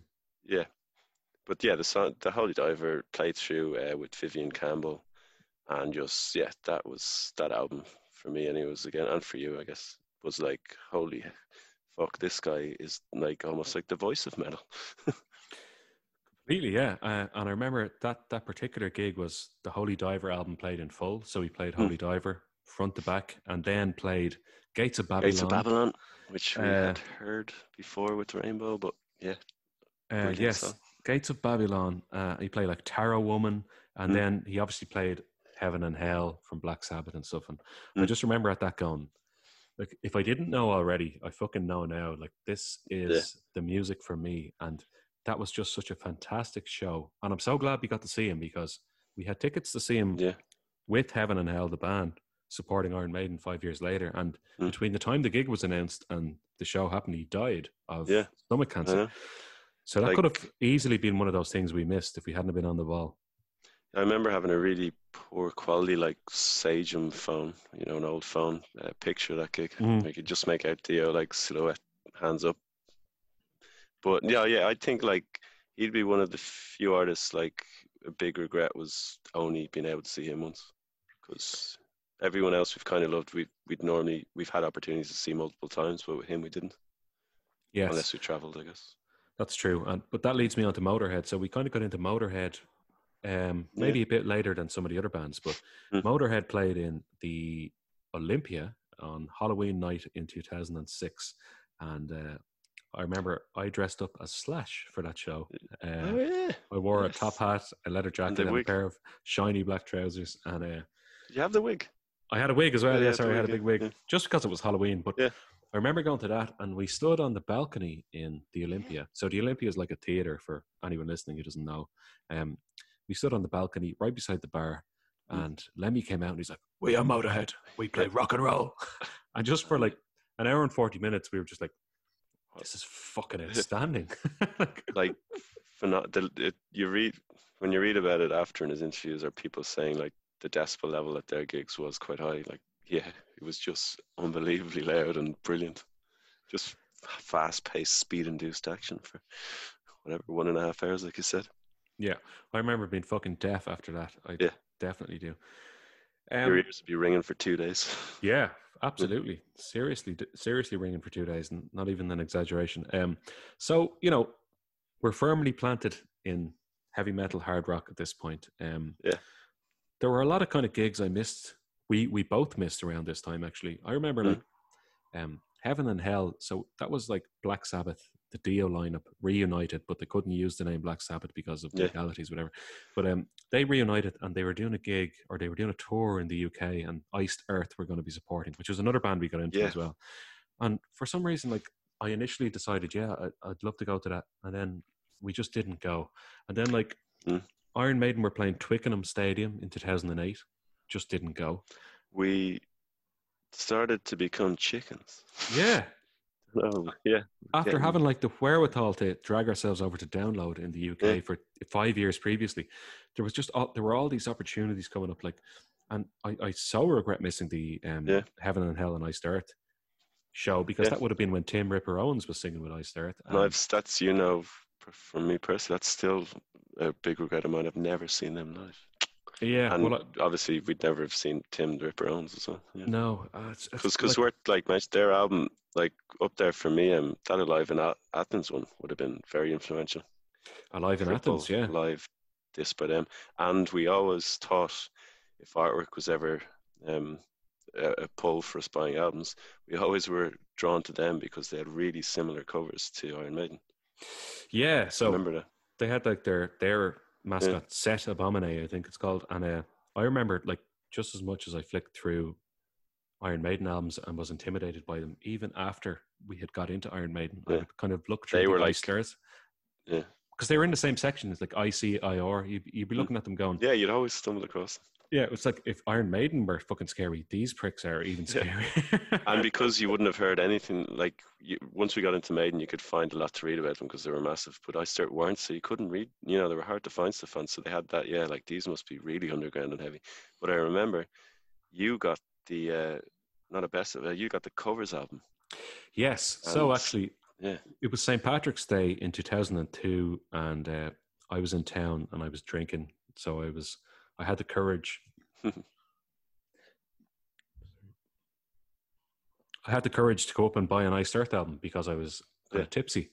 so I went up to the to the rack, head above the can. One Iced Earth album, please. Uh, and shockingly, HMV was open on St Patrick's Day, so I went in uh, a bit pissed, and I, I was kind of picking up the albums, looking at them, and I was like, "Oh, this one has um a cover ver- like this one is cover versions. It has um Hallowed Be Thy Name. It has Number of the Beast. Um, so I was like, it has like ACDC like some on Kiss it. songs in it as well. Yeah, I didn't yeah. really know Kiss back then. Blue Oyster Cult as well. Blue Oyster Cult. Mm. So I went up to the till and I bought uh, Tribute to the Gods, went home, and I will credit that album for getting me into Alice Cooper, getting me into Blue mm. Oyster Cult, and getting me into Kiss because I had cover versions of songs by all of those artists, uh, and yeah. obviously Iron Maiden and stuff that I was already into. But that was a fucking unbelievable album, and yeah, that was quite, as you said, for those reasons, quite influential on the side because not only was it well, like as good as the best of, but it, it actually was linking you to other bands indirectly. completely. Like I was listening to like "Dead Babies" by Alice Cooper. Yeah. I was like, Jesus Christ! I, like I, I know the song "Poison," but I didn't know he did anything like Yeah. this. And then like "Creatures of the Night" by Kiss. You were Mm. like, I might know a Kiss song, but I didn't realize they had anything that heavy or whatever. Um, but then and it was a double-edged thing, just because because now you had links to all these bands like legends, but it also made us realize Iced Earth must be okay as well, and it, as in not they're not scary. Exactly, yes. And then I obviously went and bought Alive in Athens, which was a three Mm. CD album. And then you went and bought Alive in Athens Yeah. as well. And we both kind of like thought it was amazing. Um, Mm. And then I think we we both bought The Glorious Burden Glorious the day it Burden. came out. Uh, today came out on CD in HMV in town. Uh, Which the link for the listener, I guess, is that the gig with Tim the Ripper Owens led me to think of Iced Earth because he's the singer in that album. exactly, yeah. So again, I start hugely influential in our, our musical kind of um, Yeah. path. Um, so but yeah, yeah, so that missed gig, yeah, I've still never seen him. So yeah, we rued those missed we, chances. we, we rued those days. We rued those days. Um, so then you know, a couple of years passed. We're still into Iron Maiden, whatever. Um, we went to see them again in 2006 in that Dublin. was that the dance. No, that was the Paul playthrough album, wasn't it? Matter of Life and Death, yeah. Yeah, yeah. And then you moved to Argentina. What year would that have been? 2010. Right. So I think we got in a gig in the O2 Arena, as it was called then. Mm. It was um, Iron Maiden playing just prior to the Bet- Final Frontier tour. So But it was the best, the best of one. No. Yeah, but they played a lot of recent hits. They played like uh, Yeah. Ghost of the Navigator and all that type of stuff. So I think we managed to get in one of those tours. But then you Mm. went to Argentina, and then I kind of felt like um, uh, I'm not going to say abandoned. I was like, oh shit, I don't have my gig going partner, and I don't have my heavy metal friend, and it was still before the era of smartphones. So I think we were both kind of isolated then. Yeah, Um, and, and we were just before that on cloud nine of you know this is like the best time ever for regular gigs when you keep your eye out and you know cans beforehand, pre-drinking in, deadly night out, Exactly. and we Yeah. neither of us I don't I think would have had the courage to be doing like solo gigs at that point. No, I certainly didn't. Um, but yeah, so like, how long were you in Argentina for? There for j- a year, four months. So I went in September 2010, came back December 2011. Right. But during that year, I don't know if you were going to mention this on the list, but you were a big influence on me uh, getting to go to see Iron Maiden. Yeah, well, so Iron Maiden were doing a tour of South America, and they were doing Mm. Argentina and Chile. So they were doing Buenos Aires and Santiago, and um, I had read online that they were going to go and record a live DVD of both of those shows and pick the best of both of those to do the live DVD, which ended up being on Yeah. Vivo. Um, and I was like, "Get your fucking ass to uh, Buenos Aires!" I remember, Uh, and and I guess yeah, I was trying to think of how we would have communicated. Like it would have been yeah, Bebo or something, wouldn't it? Vivo or text Yeah. message or Facebook or something like that. It wouldn't have been like an instant text, but unless they had the computer open, you were literally going here, do it, Mm. and then I I was checking. I think it was sold out, wasn't it? Formally. Oh yeah, you had to go and get a ticket yeah. somehow underhanded. So I had to go on some second-hand website in Argentina, and I still was apprehensive and just yeah a bit scared of meeting people on my own in Buenos Aires. But but a colleague in work, it was a work day Mm. uh, when I was getting the ticket, and the gig was either that night because it was a Friday.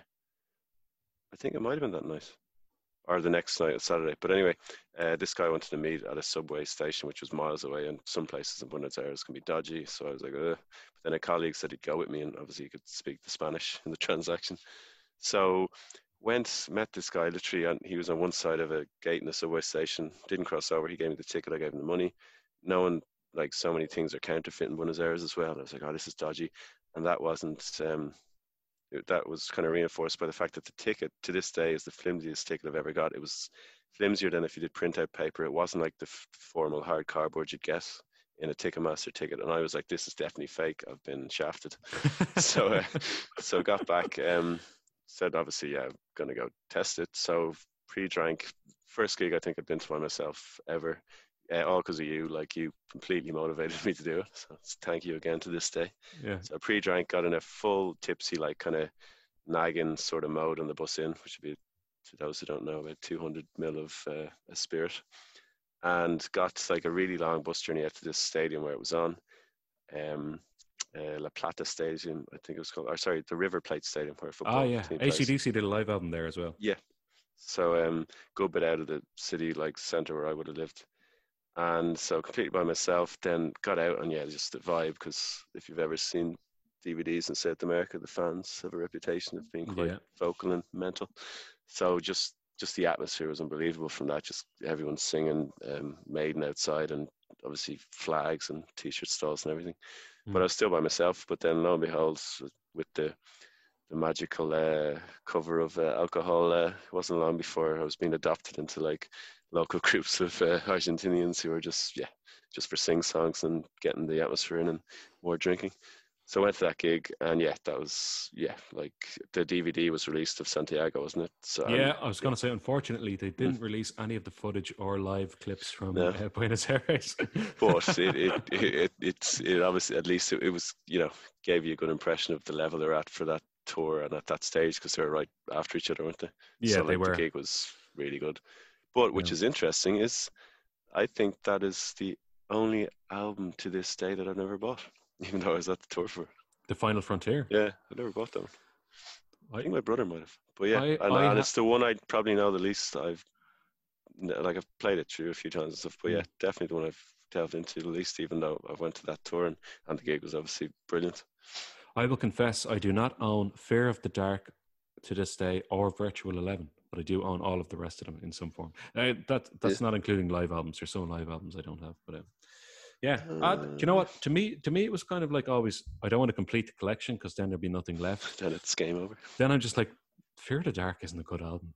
No, it's not. I got, yeah, I got that and and no prayer and yeah, they're this third and second and third least Yeah, visited ones. but I do I do like Virtual Eleven. But again, it'll probably be ranked down in the bottom three, yeah, or bottom five. I anyway. actually so- listened to that a bit. I remember I used to love Como Est- Estas Amigos at the end, Yeah, that's and an obviously the excellent Clansman, yeah, and uh, and uh, the, the because educated I think Fool, I read what what the educated. yeah the Educated Fool as Fool well. because I think we read in a review that that was a good song or something because I had a, a preconception that I needed to listen to that one. Mm. Yeah, that was good.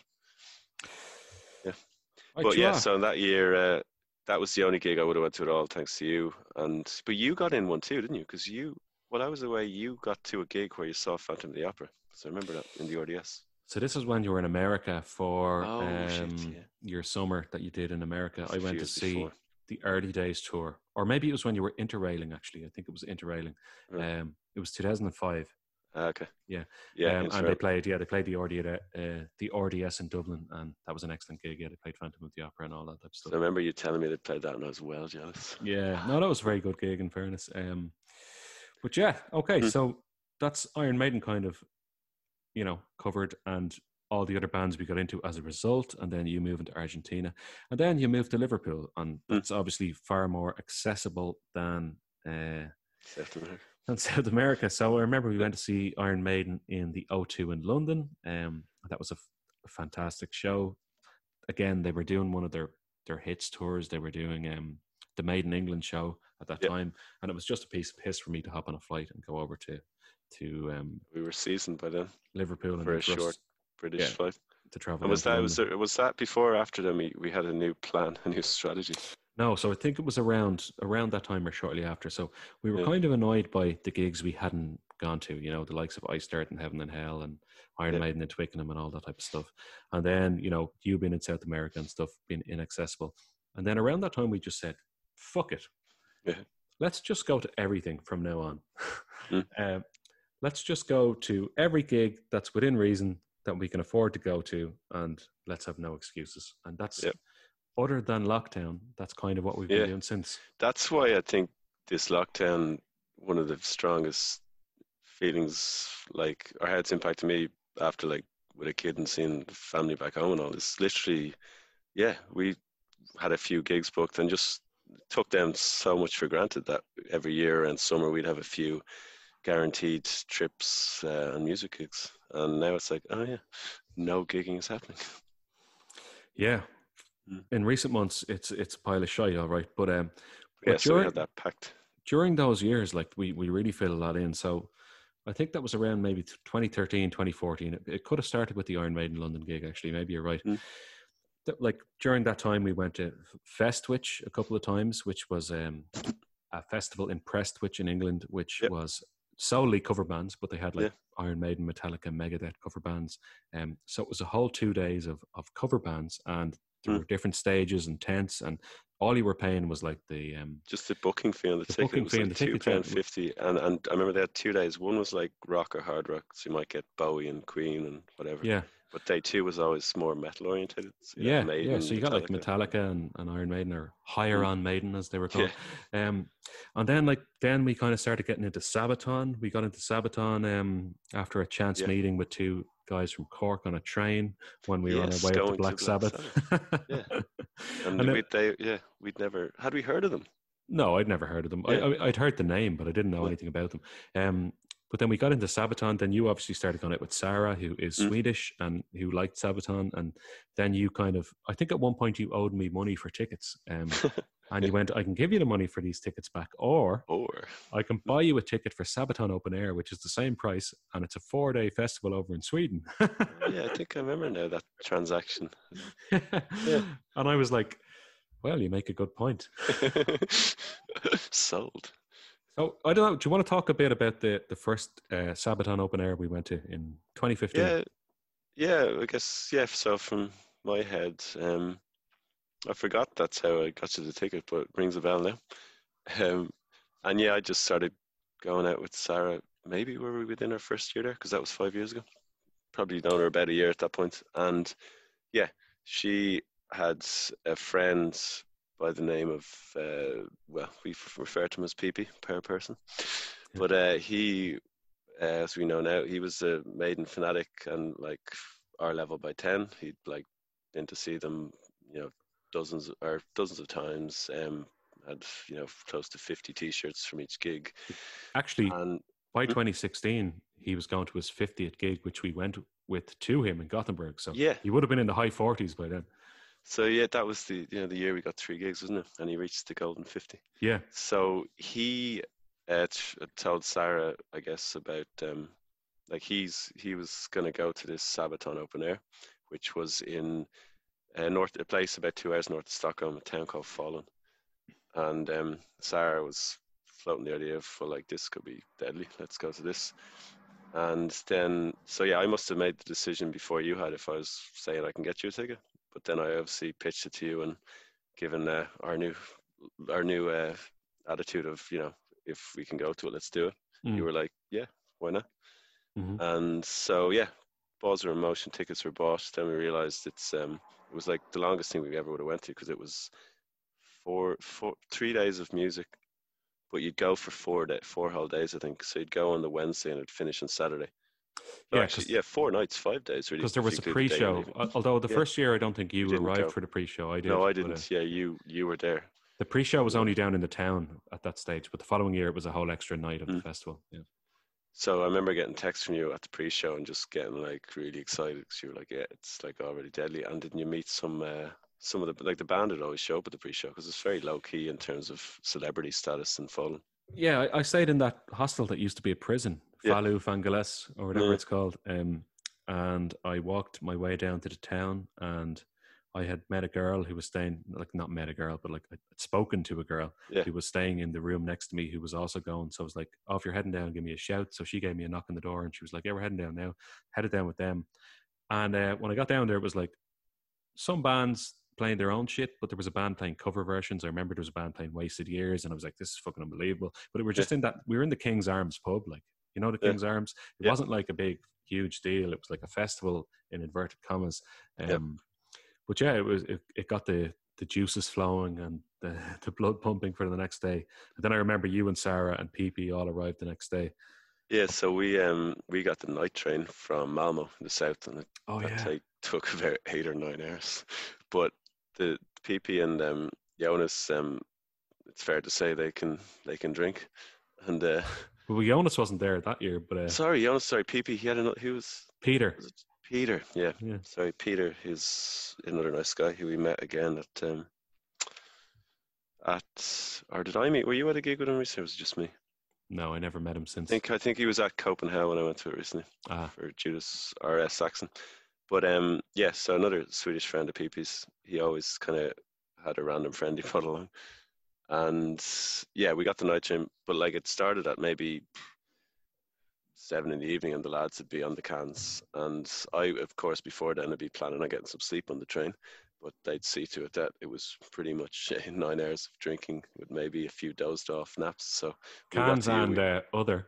other other things, uh, things things that Lemmy was fond of, and uh, then we get there. So we were like already like we'd had a bloody day at a festival. So I got there, met you, but because of the buzz of getting there, it was like still just kind of party mode. Mm. Then the first that year, who was who the hell was playing that year? Like, Um? Headliners uh, were oh. Raubtier. Red Tier and um, oh, the really good band who released gave the free CD. Oh, Orphan Gypsy. Orphan Gypsy. Orphan Gypsy. a yeah. really good local band, and they gave away a free CD of like four songs, yeah. which is quite good. So it's worth pointing out actually that um, Mm. in Sabaton Open Air they have a headliner and then they have a band that comes on after the headliner. So I think the first night it was Civil War. Was that? Or did they come on after the headliner? Didn't didn't think I'd ever seen them until I saw them in uh, Copenhagen the year after. No, no, we definitely saw them in 2015 because they had Nils Patrik with the band. Yeah. Was that okay? So that was the first. Yeah, they did a double. So, They, oh yeah, I- Sabaton by then was even the new band, was it? yeah. So I, Yeah. I'm pretty, I'm certain they played, but I'm pretty sure on night one they were the last band. And then on night two it was Orphan Gypsy. Okay, so by then, yeah, Civil War were the for anyone who didn't know, were the the original band of Sabaton, pretty much by the singer, Joakim. Yeah, so four people uh, broke away from Sabaton, um, formed Civil War, and then they released their first album. And yeah, and I'm pretty sure in 2015 they were Ah, the last band on night one. Because yeah. I remember being like staying up all night to see Yeah, Civil because we were more excited to see them really than yeah, to and see it was the, it was the show of the fucking festival. In fairness, like, If that was that one, then yeah, I Bay remember that Pigs, gig. Rome was falling. Uh, Yes, it was late when they came on. Yeah, actually, that rings a bell now. And, and again, it was half full because everyone at the festival always leaves around midnight, no matter Yeah. who's on. You could have Iron Maiden there, and I reckon people would go home at oh, 12. yeah, they would, yeah. if it wasn't Sabaton, yeah. Yeah. You'd have the fucking Elvis Presley there. Yeah, it's like now 12, we're going home. He was he was alive the whole time. Ah, Yeah. fuck it. he was hiding out in northern Sweden.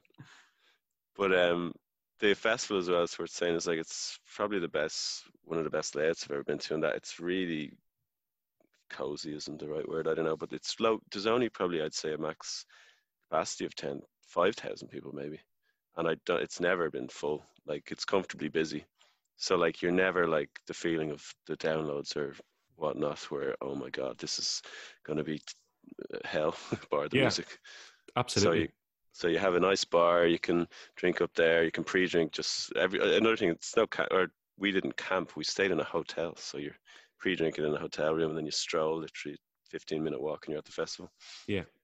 So so since then, just uh, last point I'm making that is that that's kind of become a pillar of our gigging years, which we missed out for the first time in five years this year because of the damn virus. Yeah, fucking bastards. But yeah, it has been a, it has become a pillar, but but also it kind of feeds into the fucking Mm. Mentality because I know you've gone to Sabaton gigs, you've gone to see Civil War, Powerwolf, all these Mm. bands, and in Dublin, I've just said fuck it as well. I've gone to see Blaze Yeah. Bayley, I've gone to see um, Opeth, I've gone to see whoever the fuck is playing Night Demon. True.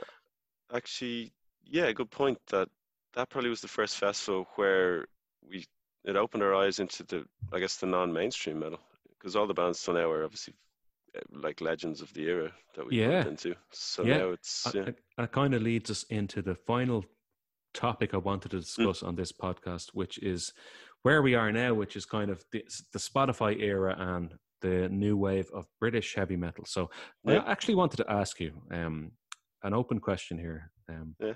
Actually, it's not an open question; it's a closed question. Uh, Alright. So, with the advent of Spotify, do you think this has changed music for the better or for the worse? I'm going to uh, answer that question with another question. No. Um, I t- I've thought about this, and I'll give you an answer. But firstly, I think it won't truly be seen until this wave of artists retire or die out, as in the the maidens and all. Because after Oh. that, I think whether new bands can step up to that place, if they can't, I think that'll be sort of the death of yeah band, but like the stadium metal, or not even stadium, the arena metal. In which case, yeah, that that would be sad if other bands step up to the plate and you still have bands of that stature able to do those tours, and maybe not, it's not Mm. as critical a blow.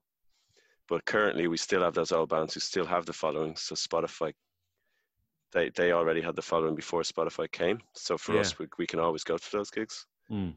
Whereas, yeah, those bands who've just kind of started to really release the albums and Spotify's there who don't have that income, I have a feeling they will never be able to step up to that plate, and that's when we'll see a big change in the industry, uh, which revolves around gigging really now. Yeah. So for that, if that happens, I'd have to say worse because I can imagine, even though I've had much more access to music and that's great, I can still imagine I would have got equal joy in the 80s finding all those bands in those record shops and Mm. all the rest. And I do miss CDs. Like I only had the experience of CDs, but I do miss that joy. It costs money, but like, yeah, I miss going in, buying the CD, having that tangible booklet. And and another thing which I notice, you know, I'm terrible with lyrics, but I used to know a lot more because I would actively read the CD booklets. But now I'm sure I could listen to a whole album on Spotify and not even remember the name of the song, even though I know the song well, because I've always realized I've played kind of the album too. and obviously I don't go to look at the phone every Yeah. time a new song changes. Well, yes, I, I can relate to a lot of that. I'm the same. Any, any band I got into post 2014, I know fuck all of their lyrics. And Mm. it, it's a real effort to go and learn them because I used to be like you, I used to be looking at the CD Mm. booklet and going, oh, you know, That's what Especially says. the likes of Guns N' Roses back in the day, I, Yeah. the song like Coma or something like I used to sit there and especially the last few minutes of it, I'd be like, I play that on repeat while looking at the Mm. lyrics until I knew it off by heart. And Yeah. obviously now that that just doesn't exist. Um, Mm. That's an interesting point about the older bands dying out, and it's a good point because somebody might counter and say, "Well, the Beatles have a lot of plays on Spotify, and, and they're Mm. not um, around anymore." But the Beatles don't have as much plays as Miley Cyrus or Lady Gaga Yeah. or, or currently popular acts, and it, it plays into what you're saying in that when those older bands finally die out, then we'll really see there'll be the real test of what happens next. And what Yeah. I'm interested to see as well is what happens next with those festival headline slots. Like, what is going to happen when I'd say Metallica have a good 10 or 15 years in them, right? I'd Mm. say Iron Maiden might only have five years in them. Um, Yeah, Judas Yep. Priest, five years. Black Sabbath are already gone. I'd say they might come Mm. back for a, a, a fucking victory lap. Like, but um, yeah. you know, at most two years there. Like, Ozzy, I've still got tickets for the whenever he's going to play. The gig he was supposed to play in t- 2001. Yeah. It's at the fourth cancellation now. Then, like, you've got the likes of Scorpions who are big in Europe. Again, I give Yeah. them two or three years, and you're looking at kind of Sabaton. Like, there's a few bands I could think of who wouldn't be that big, but who are that age that they'll have maybe 20, 30 years, maybe. So, Sabaton, that bloody band that are Avenged Sevenfold, they've Yeah. headlined. I'd give them a headline haven't slot. Yeah, yeah. they? they have. Um, I would say uh, I'd say Ghost as well. Maybe. Ghosts, yes. So Yeah. sorry, they've gone a bit quiet, but yeah, they're they're going to be about that size, I'd say. Mm. But, but Um, and then like uh, when, yeah. when you look at the likes of the you know the second band down or the headliner Kiss, of Kiss with stage. actual new members, just the same makeup. Well, yeah, they- they've been talking about that for years. We'll see if that actually happens. Like, I don't. I good. think Gene Simmons' ego would be too big to allow that to actually happen. um, but then, like when you're talking about the second stage down, then like so, you know, even Mm. like the likes of Saxon who are headlining the second stage, who's going to be headlining the second stage? You know, when Saxon finish up in like two or three years, which is Yeah. really it's all all I'd give them really. Like Biff Byford Yeah, is nearly seventy. I mean, he had a triple, or he had a heart bypass. didn't triple heart Like, bypass. Yeah, like So, like, so you're wondering like who who's going to be filling these slots on on like the main stage on the second stage and at the moment with a lot of those festivals it's legacy acts it's the likes Mm. of ozzy osbourne solo it's the likes of judas priest iron Mm. maiden um scorpions uh aerosmith fucking Yeah. you know white snake like those and the one that's insulting to metal, Biffy Clyro. well, well, they're they. I'd put them in the newer category, but like, Yeah. there's going to be such a void at these festivals if the festivals even continue to exist after all of those bands and that's and that's the thing as well in that we've just mentioned a few that could potentially headline and probably ha- they have done some before so might sell the tickets but personally i would not pay a full festival ticket to see some of those headline acts like to see Ghost. oh i would to ghosts but like avenged sevenfold i've seen them and it, when they headlined and they were good but i wouldn't buy a ticket for 240 pound ticket to download like i would for iron maiden black sabbath and saxon Mm. like just for avenged sevenfold Yeah, you know what i mean Yeah, yeah, I do. And then you've got the bands waiting in the wings like Powerwolf or like um, yeah, they're big. you know, but, but are, are they going to headline Download? Like I, I don't see. they might headline Wacken. They, they might headline Wacken, all right, but like I don't know if they have that Yeah, that pan European appeal. they You know, don't. Probably in England, like no. yeah, or Ireland. And you know yourself when you go to those big gigs with Maiden, like a lot of the demographic is fifty-year-old lads or older who literally remember the glory days of the eighties. yeah, they were like scrubbing floors in the Cart and Horses, like whatever. I remember him then, son. Yeah. Um, I actually played bass on Yeah. uh, fucking running free.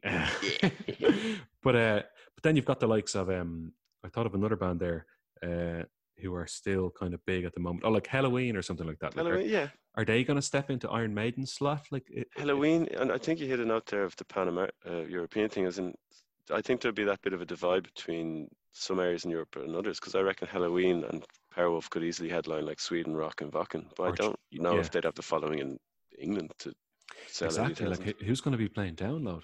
It, it's Yeah. very intriguing to me. But that kind of it kind of wraps up the podcast a bit. Mm. But there's one more thing I wanted to discuss, which was um, where we are now. Like so, where we are now is with the new wave of traditional heavy metal, and both of us are Mm. into that. And let's just preface that by saying it's not a, it's not a, an official movement, but No. no movements in music ever are official. Um, I, I doubt Johnny Rotten was going around in 1976 referring to himself as a punk musician, just No. as much as Bruce Dickinson wasn't walking around in 1981 or two saying that he was part I'm of the waffle- I'm new wave of British heavy metal. so it, it's just something usually or, or Lemmy going around till his death saying he wasn't a heavy metal. he wasn't heavy metal, exactly. But like, it's, it's usually something the media creates, and I don't Yeah. know who created this NWO THM, but Mm. there are cert- there certainly is a movement of bands in I'd say the last ten years, but um, Yeah. certainly more prevalently in the last five years of bands who are inspired by traditional heavy metal bands, Iron Maiden, Judas Mm. Priest, Black Sabbath, Manowar, whatever, Mm. and who take the sound of those bands but put their own spin on it and create albums in in the 2010s or the 2020s um the likes of uh visigoth seven Mm. sisters night demon ambush Haunt. haunt all of those bands Yeah. that we're that we're into uh Mm. and um to me i have a point to make here it Mhm. might be a bit long-winded but i, I kind of ran Go this by you earlier um Yeah. so i think the reason why we have the new wave of traditional heavy metal. I think you have to go all the way back to new metal in the 1990s. Now, let me know Mm. what you think of this after I say it. So, Okay. so in the 1990s, metal was on its deathbed. The likes of Iron Maiden, uh, fucking Motorhead, Saxon couldn't get arrested in the 90s. They couldn't play a gig in a fucking, I don't know, like a, a Portaloo. Um, yeah. and uh, you know, then you had like in the mid 1990s, you had the likes of Korn coming out, and then later on, later that decade and in the early 2000s, you had Slipknot, you had Mm. the likes of uh, System of a Down, you had Limp Bizkit, and you know Wes Borland from Limp Bizkit going up at the MTV Music Awards and, and singing "Wasted Years," and you had you had all these things like all of these bands who were hip and cool and new all of a sudden started referencing bands like Iron Maiden and Judas Priest as influences. And Yeah. my take on this is that new metal saved old metal. Yeah, I remember you because when you just threw it by me earlier and I had to think about it. First, I'd never thought of that angle, but I didn't. As you said it, it wasn't like that's rubbish. I was like, huh, interesting. I'll have a think. And the time, the time scales match up. Like objectively that that that was a massive movement for teenagers and uh, teenage angst and all that who buy records and was all over MTV and yeah, awards and on the internet. So And uh, just just Yeah. to elaborate on it, so like you had the likes of Ozzy Osbourne then in the mid to late 1990s, and it was probably Sharon Osbourne, let's be honest. But Mm. Ozzy Osbourne kind of saw what was going on and started booking the likes of System of a Down and Slipknot on this Yeah. new traveling festival called Ozzfest. Mm. Um, and then all of a sudden, Black Sabbath are getting back together with Ozzy Osbourne, you Mm. know, 96, 97. All of a sudden, then uh, Iron Maiden are getting back with Bruce Dickinson. Judas Mm. Priest are getting back with Rob Halford, uh, Halford, and these are all kind of pivotal steps in like um, making yeah, old heavy metal popular again. And I think it was driven by the fact that all these new metal bands were like constantly citing all of these classic metal bands as influences and, you know, wearing their t shirts Yeah. and photo shoots and stuff like that. And then you have basically the the 2000s where all of a sudden Iron Maiden are playing Rock in Rio, Judas Priest are back Yeah. together, Ozzy Osbourne and Black Sabbath are riding high, and you have the likes of now where Slipknot can headline a festival alongside Yeah. Iron Maiden, or uh, Yeah. Korn can be second down the bill alongside one of those other bands like Saxon or whatever. Um, I was wondering, Do you re- yeah, so like do you re- do you reckon like I'd agree personally that that could have got like a movement going again, but I wonder would it be as strong as the fans of new metal all of a sudden saw these t-shirts and went I'm going to go to see Iron Maiden or more it's just I don't know, nationally like the tone of music got on the heavier side again. Well, yeah, I think it was a combination of both. I think, yeah, the people's ears were opened up to heavier music again, and then the the bands were citing these other bands as hmm. influences, wearing the t-shirts, and then yeah, the fans probably Mm. most likely were like, well, I better check out Iron Maiden because Wes Borland is talking about them, or I better check out, Yeah. you know, Iron Maiden because Korn are mentioning them or whatever. Um, and then my my overall point is to wrap this up is that I think we have the new wave of traditional heavy metal because the bands that are active now, like the likes of Seven Mm. Sisters or the likes of uh, Haunt or the likes of even maybe Night Demon, although they're a bit older, I think they probably got into the second wave of popularity of the likes of Iron Maiden or the second wave of popularity of the likes of Black Sabbath. Um, because those bands didn't become popular again until the late 90s, early 2000s. And the new wave of traditional heavy metal bands would have been in their teens back Yeah. then. So I think the likes of those bands were like listening to Iron Maiden in 2000, going, "Oh fuck, these bands are unbelievable. I want to make a band based on that style." Um, Yeah. And I think we have new metal to thank for that. Even though I'm not a fan of or, new or metal. Or in the flip side, you have new metal owes a lot. Sorry, has old metal to thank for them. I mean, we have old metal to thank to begin with, but I think Yeah. the resurgence was driven by Yeah. the likes of new metal. That's just a little point think, came no, up it's with. inter- like it's definitely one uh, less popular uh, theory. So, but I'm just trying to think of like the gigs we've at. Like obviously festivals, yeah, you have the complete crossover of there, there's going to be a new metal band at some tents and quite high up, so you'll have fans from all sides. Well, you're going to have you Slip, to, like- Slipknot, Deftones. Yeah. They can equally headline yeah, stages Deftones, the download. all around the world. Your favorite band. My favorite band. but um, I I wonder if you went to an actual specific gig of Maiden or Priest or whatever, would you see like new metal people who were? Or you wouldn't know, I guess. Well, now probably not because I think the likes of those enough. bands have become more organically popular again Yeah. in that they can drive their own uh, Mm. new fans. But I think in the early 2000s, for me anyway, I think even thinking back to that Kerrang special magazine that we bought in 2003, Yeah. that was flooded with like the likes of Alien Ant Farm and POD. Yeah, and all these bands saying, "Oh yeah, Iron Maiden are great. They had their first album and blah blah blah," Mm. and you're just kind of like, I, I think like the resurgence in classic style heavy metal owes a lot to the new metal movement. Um, anyway, I would all. say, yeah, points have been uh, defended quite well, so couldn't disprove it. And just the timing, it is quite a coincidence if there's not some sort of influencing factors jumping between both. Because it is true, like since then, like Maiden and Co. can the big ones can now like name their well not name their price, but name their festival, and they've got it ahead of any of the more modern bands. I mean, let's be honest, they probably can name their price because if the price Yeah. is too low, they can just say no. We're Yeah. not doing, we're not In which doing case, it. yeah. we'll have And they've- somebody in uh, Prague offering us, you know, Yeah. as much money as we want. So we're just going to go there.